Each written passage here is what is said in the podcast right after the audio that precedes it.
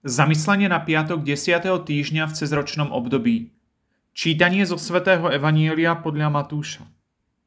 Ježiš povedal svojim učeníkom. Počuli ste, že bolo povedané, nescudzoložíš. No ja vám hovorím, každý, kto na ženu hľadí žiadostivo, už s ňou scudzoložil vo svojom srdci. Ak ťa zvádza na hriech tvoje pravé oko, vylúb ho a odhoď ho od seba, lebo je pre teba lepšie, ak zahynie jeden z tvojich údov, ako by sa malo celé tvoje telo dostať do pekla.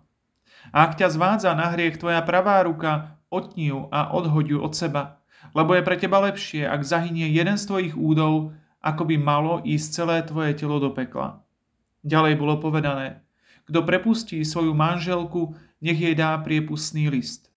No ja vám hovorím, každý, kto prepustí svoju manželku, okrem prípadu smilstva, vystavuje ju cudzoložstvu. A kto si vezme prepustenú ženu, cudzoloží. Dnes nám Ježiš jasne hovorí o nerozlučiteľnej láske, ovocí čistej lásky. Ako povedal pápež František, svetosť a nerozlučiteľnosť kresťanského manželstva, ktoré sa často rozpadá pod obrovským tlakom sekulárneho sveta, treba prehlbiť jasnou náukou a podporiť svedectvom verných manželských párov. Žiaľ, dnes to môže byť kontroverzná téma, pretože sa zdá, že praktizovanie cudnosti a cnosti svetej čistoty uprostred tohto sveta sa považuje za zastaralé, alebo by nám dokonca mohlo vziať slobodu. Naše oči tiež hovoria o tom, čo je v našich srdciach. Napríklad pohľad manželov musí byť vždy výrazom cudnej a čistej lásky, ktorá trvá na veky. Každý, kto hľadí na ženu so žiadostivosťou, úsňou vo svojom srdci cudzoložil. Čistota srdca sa prejavuje dôstojným zaobchádzaním s našim telom. Svetý Pavol hovorí, vaše telo je chrámom Ducha Svetého. Dnešné evanielium nás má priviesť k pochopeniu posvetnosti manželstva.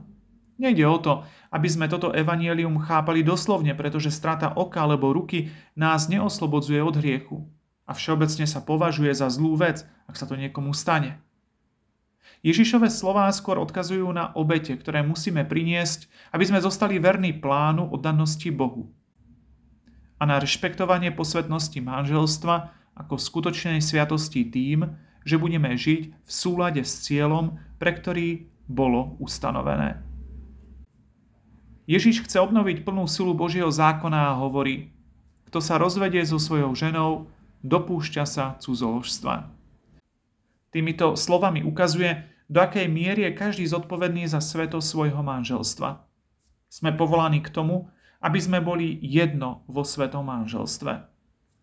Je pravda, že manželstvo často nie je ľahká vec. Žiť sveto znamená aj nie skríž. Ako to povedal emeritný pápež Benedikt XVI, láska nás nenecháva ľahostajnými.